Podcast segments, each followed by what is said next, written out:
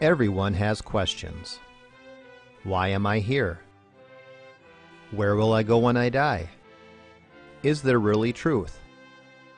But not everyone has biblical answers. Welcome to the Pastor Study, a ministry of pastorstudy.org. Join us now as we study the Bible to draw closer to our Lord and Savior Jesus Christ. Here is Pastor Tom Brock.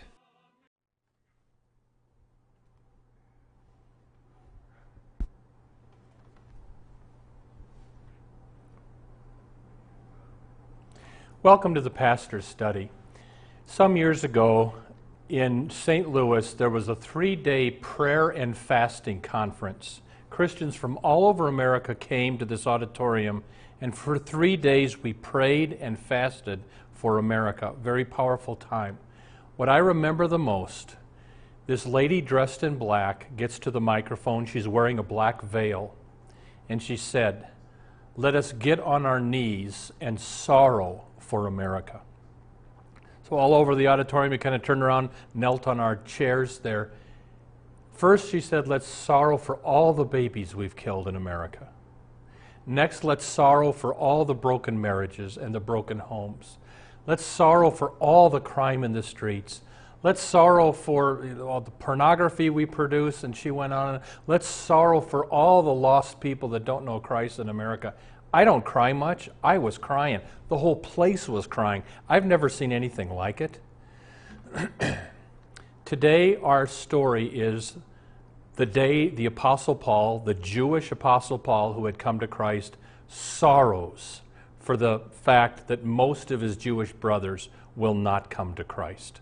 Would you take out your Bible, turn in the New Testament to Romans chapter 9, and let's talk about sorrowing for our unsaved loved ones today. Romans chapter 9. Let's pray first. Father, we do want to pray for anyone watching this show who is not presently trusting Jesus and his death for the forgiveness of their sins. Lord, bring them to Christ. And Lord, all of us have loved ones that don't know you. We would pray that you would use us to bring them to Christ and speak to us about that now. In Jesus' name, amen. The Apostle Paul writes this to the Christians at Rome, Romans chapter 9, verse 1. I am telling the truth in Christ. I am not lying. My conscience testifies with me in the Holy Spirit. Now, I read that and I wondered, why is Paul going out of his way to say, Look, I'm telling the truth here. I'm not lying. So I consulted the commentaries, and here's what they said the Apostle Paul was Jewish, but a Christian now. He had attacked the Jewish belief that good works save. He also attacked the belief that only the Jews are chosen people. Paul taught no Gentiles can be saved now too. So many Jews hated Paul. If you know the book of Acts, they tried to kill him more than once. And remember, Paul is a Jew, but he had embraced Christianity. And in some Orthodox Jewish circles to this day, if you become a Christian, they will hold a mock funeral service for you and consider you dead. So, why is Paul saying, Look, I'm telling the truth? He's saying this Look, they might hate me, but I'm telling you the truth. I love them, and my heart breaks that they don't know Christ. So, let, you know the question I get now and then? Pastor Brock, what about the Jews? Are they saved?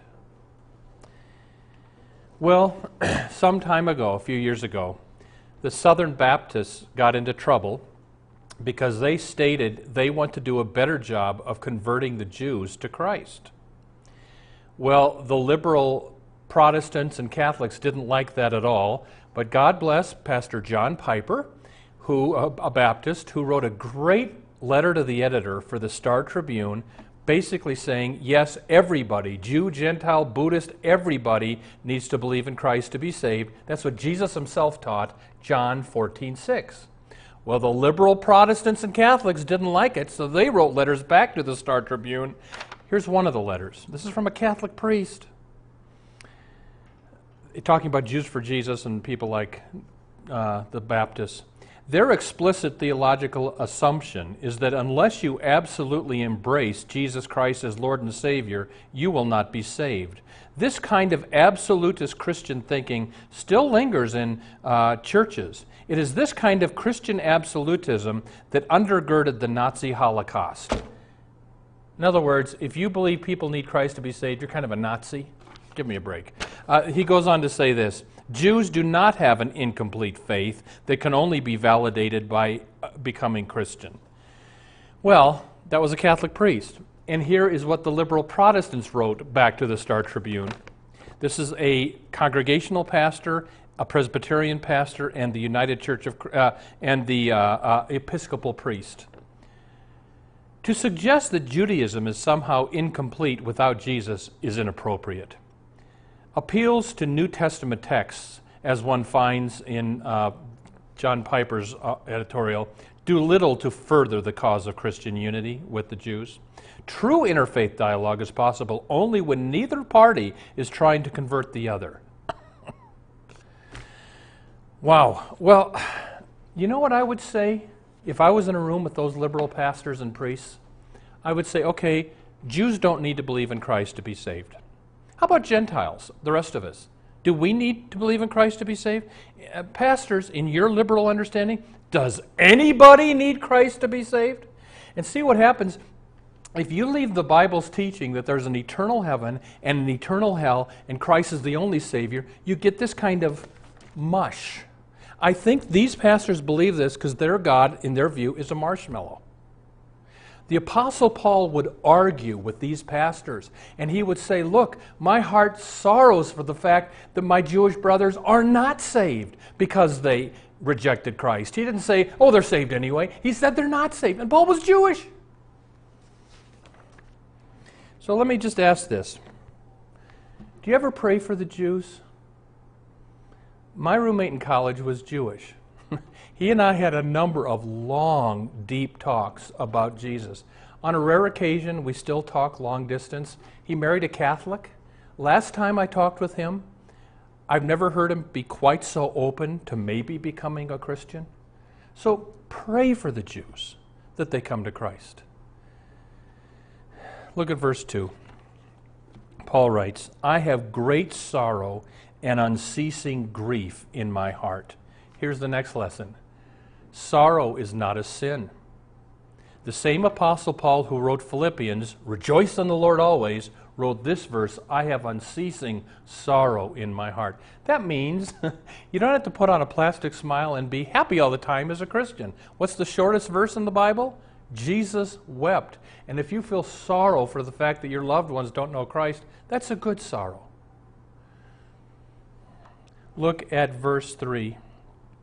For I could wish that I myself were accursed, separated from Christ, for the sake of my brethren, the Jews, my kinsmen, according to the flesh. Now that's an amazing verse. Paul's saying, Look, I almost wish I could be damned if it would save them. Next lesson. Do you sorrow for the unsaved? Does it bother you? You have loved ones that don't know Christ. I mean, I, this hit me. I remember I was in college having dinner with a Christian buddy of mine at a restaurant. And my buddy Rick looks around the restaurant and he says, Tom, do you ever get depressed wondering how many people in this restaurant are saved? A man came into my office once, Pastor Brock, I read the obituaries every day, and I, I wonder, was that person saved? Was that person saved?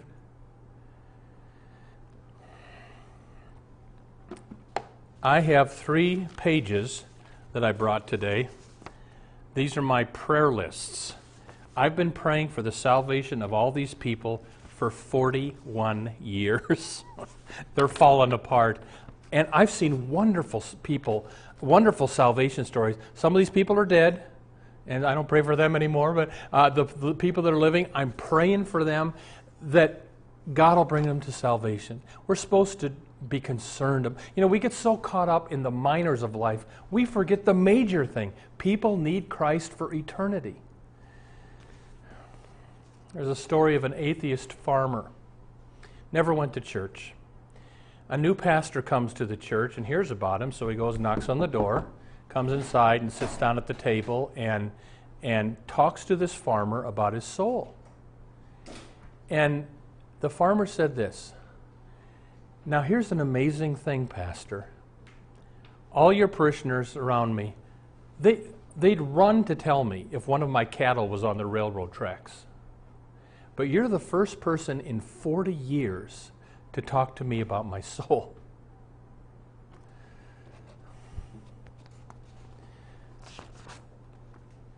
Do you know how the Salvation Army was founded? Way back in 1861, William Booth was in London. An atheist came up to him. Mr. Booth, if I believed like you Christians say you believe, in an eternal hell, I would crawl on my knees on crushed glass all over London, screaming for people to repent. And that remark got William Booth to found the Salvation Army. Do you sorrow for the unsaved? Some years ago, they were building a skyscraper in downtown Minneapolis. Maybe you remember this. Uh, at the top, this big, huge metal box full of stuff fell, killing two people at the bottom. One of those people went to my church. Kind of big deal in the, in the media for a couple days. Well, a year later, the, the skyscraper was completed, and they're going to have a memorial service for the two men that died. I was asked to preach. And I'm thinking, this is a good opportunity, and I'm going to preach to these men. What if you died suddenly? Do you know where you're going to spend eternity? You need Christ to be saved. That was in my head. It was held at the top of this building, and I walk in there, and here's 200 men in hard hats. I don't get nervous when I preach. I got real nervous. I'm going to tell these guys they're going to hell without Christ. I mean, I just I had to say a prayer. I had to get up and swallow. And I said, Well, we open our service in the name of the Father, Son, and Holy Spirit. All the hats came off, and about a third of them did this. And it was like something broke. And I said, Men, we're all going to die. You might die slowly, you might die suddenly. Do you know where you're going to spend eternity? It's only through Christ that you can be saved. You'll never be good enough to get into heaven give that up, trust in Christ to be saved. I handed out salvation tracts, and you know what I could have done? I could have just been a nice pastor. I could have preached a sermon saying, Isn't God nice? Aren't the flowers nice? Don't you like the birds? Aren't the trees pretty? No, no, no. If you sorrow for the unsaved, you preach Christ crucified. Do you sorrow for the unsaved? You know, I'll say this too.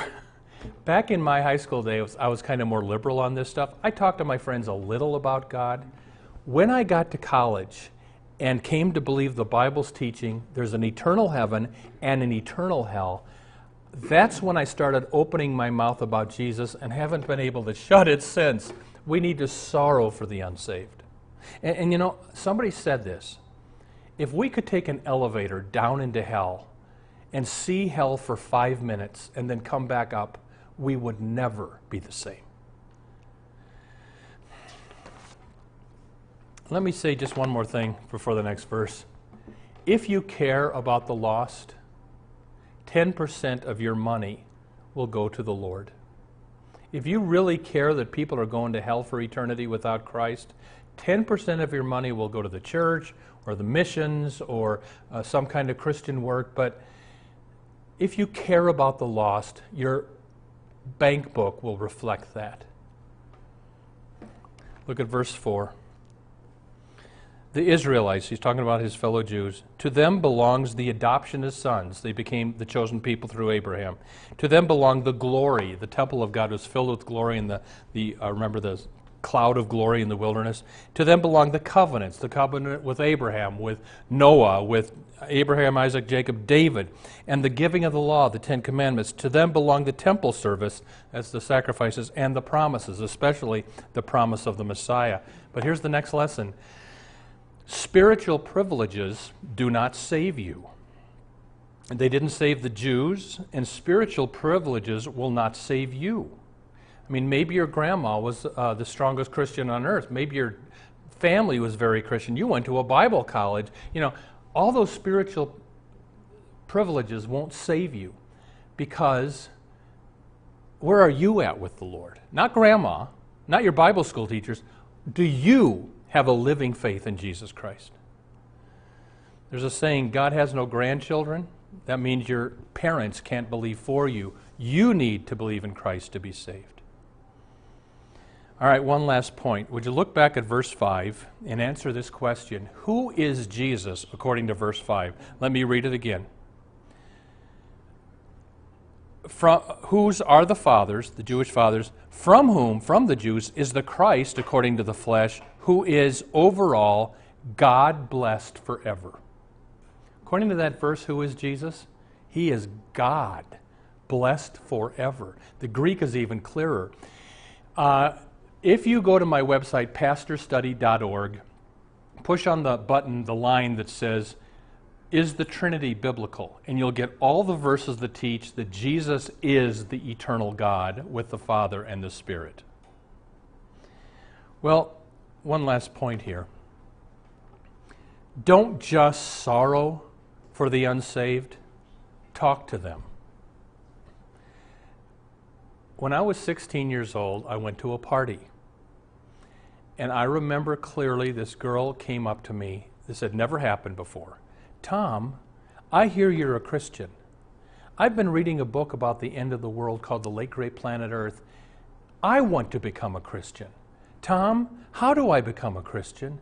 And I remember my exact words. But, uh, um, boy, I, uh, duh, I had no idea what to tell her. I know what I tell her now. In fact, this happens. I pray before I get on the airplane. Here's what you tell people. I, I, I said, God, uh, God, if it's your will, put me next to somebody. I get on the airplane to go to Florida, sitting next to a 12 year old boy named Matthew. We talk for a while. He finds out I'm a preacher. I said, Well, Matthew, do you go to church? Oh, yes, every Sunday. First Baptist Church of Sarasota. I said, Good. Well, can I ask you what they teach you at that church? And he said, Okay. and I said, Well, Matthew, do you know what the Trinity is? He said, I'd never heard of the Trinity. I explained there's one God in three persons Father, Son, Holy Spirit. He knew Jesus was God, but he never got the Trinity. I said, Well, Matthew, do you know how the world's going to end? He said, Didn't know it was going to end. So I preached the second coming. Well, Matthew, the Bible says, could happen tonight. We'll hear trumpets, look up. Jesus comes down in the clouds. All the dead are raised. The believers go to heaven. People who reject Christ go to hell, and the earth melts with fire. And he, he'd never heard any of this. So I thought we better get to the big one. I said, Matthew, let's say something happens to the engine and we all go down in flames in five minutes. We all die. Do you know where you're going when you die? And he kind of got quiet. And finally he said, I don't know where I'm going. And I said, Well, you can know. The Bible says you can know now where you're going to spend eternity. And I shared the gospel. Matthew, we're all sinners. God came down from heaven and became a human being, lived the perfect life we couldn't, died on the cross for our sins, rose from the dead. The Bible promises you, Matthew, if you believe in the Lord Jesus, you will be saved, and God will keep that promise. And, and you know, we talked about other stuff. Before the plane landed, he brought it up. And he says, Now, wait a minute, I want to make sure I got this. You don't have to die to figure out where you're going. You can know now. And I said, That's exactly right. God will keep those promises. Acts 16:31, believe in the Lord Jesus and you will be saved. My, my encouragement for you is before you go to bed tonight, think of some people that need Christ. Pray for them. And as the Lord nudges you, talk to them. Amen. Welcome to the portion of the pastor study where we now ask Pastor Brock to share with us his knowledge of Scripture and his insights to answer questions we have regarding the Bible, our Lord, and our everyday walk with Him. Pastor Brock, my first question for you is kind of a two part one. First of all, aren't the Jews God's chosen people? And why do you say they're not saved? Okay.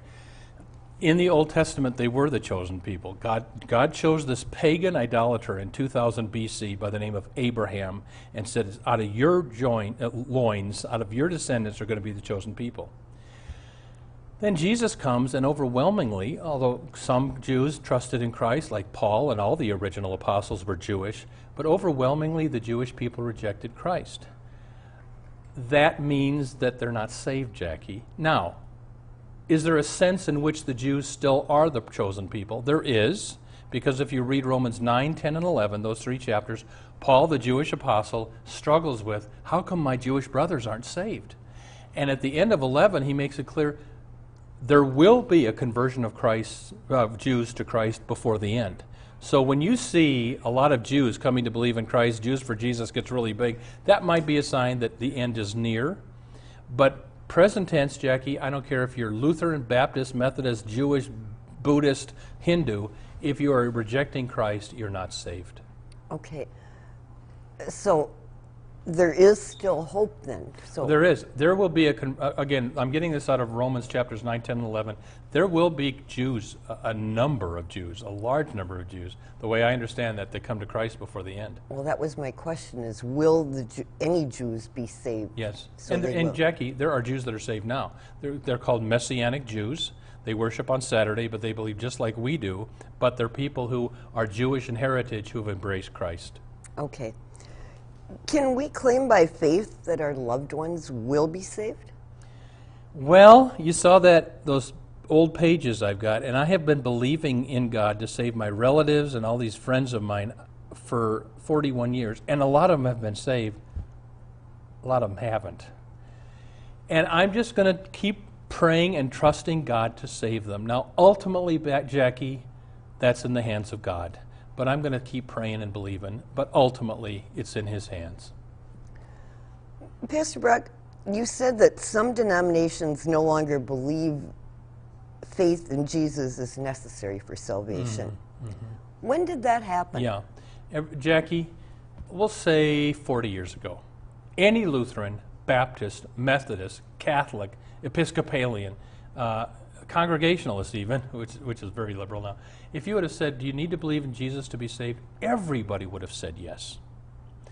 Now we, we have whole denominations that are liberal on that, and ELCA Lutherans, Presbyterian Church USA, the United Church of Christ, the Episcopal Church in America.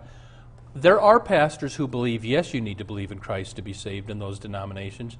You have bishops and professors and pastors in those same denominations who teach everybody goes to heaven because God is love. To hold that teaching, you have to ignore the many verses where Jesus talks about hell. You have to ignore what Jesus himself said in John 14, 6, I'm the only way to heaven. You have to ignore what the apostles taught in Acts chapter 4, there's no other name by which we must be saved. So all of this has happened within the last 20, 30, 40 years. Once upon a time, all the denominations would have said, Of course you need Christ and faith in him to be saved. So it has always been true. That Used to be, yes, it did. be. Yep. What? How did the? You know what happened in America and in Europe? We embraced uh, the a very liberal view of Scripture. It started really in Germany. I'm German myself, and I'm Lutheran, and it started at a lot of the Lutheran German seminaries, where people, uh, the the scholars and the professors, started embracing a very liberal view of Scripture, and I think they got rid of verses they didn't like. That's my opinion. Well, where in the Bible does it teach that Jesus is God? I Oh, mean, that Jesus is God. Easy to remember. John chapter 1, Hebrews chapter 1, Colossians chapter 1. is it a coincidence that I- they're all the first I, chapter? no, I, I don't books? know. but, Jackie, in addition to that, there's real clear verses. Philippians chapter 2. So, again, I want to encourage you go to my website, pastorstudy.org, two S's. Hit the line that says, Is the Trinity biblical? Because Jehovah's Witnesses will come to your door and say, The Trinity is of the devil because the word is not in the Bible. Uh, yeah, but the concept is all over the Bible. Call it what you will. One God in three persons is all over the Bible. So, pastorstudy.org, hit the button that says, Is the Trinity biblical? You'll get all the verses that talk about Jesus being God. Okay, so I guess the big question for you is what do I tell someone so that they become a Christian? Mm-hmm, mm-hmm. I mean, Yep. where do we start? Yep. Somebody said, Pastor Brock, my dad's dying. Would you please go share the gospel with him? So I had maybe, I don't know, 15 minutes with this person. And Jackie, you don't bring up Adam and Eve. You don't bring up Noah and the flood. You don't bring up, you know, Jonah and, and the big fish. You go right for the gospel, which is two things. Gospel means good news. He died for our sins. He rose from the dead. So I went to her dad. I said, "Well, Mr. So and So, it looks like you're not going to make it, but I just want to make sure you go to heaven when you die." Most people don't get it. They think you, you get to heaven by being good. We're not good. We're sinners. We need Christ. So can I tell you what God did? God came down from heaven, lived in a human body for 33 years, lived the perfect life we couldn't. He died on the cross to pay for our sins so we could be forgiven. He rose from the dead. Mr. So and so, if you will believe in Christ and trust in Him, your sins will be forgiven and you'll go to heaven. And I shared that with him. I don't know that he tracked with it, but um, I did my job. so that's what you tell someone the cross and the resurrection save. Pastor Brock, do you think that American Christians will eventually face the same kind of persecution that's going on like in the Muslim countries? Yeah, it's starting a little bit. When you've got a Christian grandma in Oregon who can't bring herself to put two men on the top of her wedding cakes that she has to make, she lost her business in Oregon. Uh, a photographer in New, New Mexico was fined $8,000 because he couldn't, in full conscience, uh, do a lesbian wedding. So it's starting here. Is there anything we can do to stop that? You know what I think, Jackie? I, I hope I'm wrong. I don't see America turning around. So I think, I hope I'm wrong, I think America's going to get worse and worse, and they're going to start persecuting Christians more. Who knows if our tax exemption will be there anymore, if we won't marry homosexual couples, that may be down the road some years. But you know, the main thing I think? We Christians in America need to now say, Lord, help me be willing to suffer for you. Lose my job, lose the respect of my friends and my families. Help me be willing to suffer for you. That's our main prayer right now. And if that suffering begins, do we continue to pray for that? Well, you know, Jesus said suffering's coming. He, uh, uh, the Bible says those who lead a godly life in Christ will indeed be persecuted. So it's coming. And I pray that God will turn America around and we won't suffer, but it's, it's starting here, Jackie. Pastor Brock, we've only got 25 seconds left here mm-hmm. in the end of the show. Sure. So, do you want to tell you anything? Bet. Well, everybody, we're on the air because people like you pray for us and contribute, and now we're on all over the country a little bit. So uh, if you go to pastorstudy.org, you can uh, uh, support us through the website, or you can write the address coming up uh, here in Minneapolis. But pray for us. If God nudges you, we'd love to expand our show to more audiences, but it's pricey to buy airtime. So pray for us, uh, support us if you will, and see you next time. Thank you for watching the Pastor Study. You can watch more of our programs at pastorstudy.org. We are on the air preaching the gospel of Christ because of our generous support of you, our viewers. Would you consider supporting our ministry? You may do so at pastorstudy.org or write The Pastor Study, P.O. Box 41294, Minneapolis, Minnesota 55441. May the blessing of our one triune God, Father, Son, and Holy Spirit be with you today and always.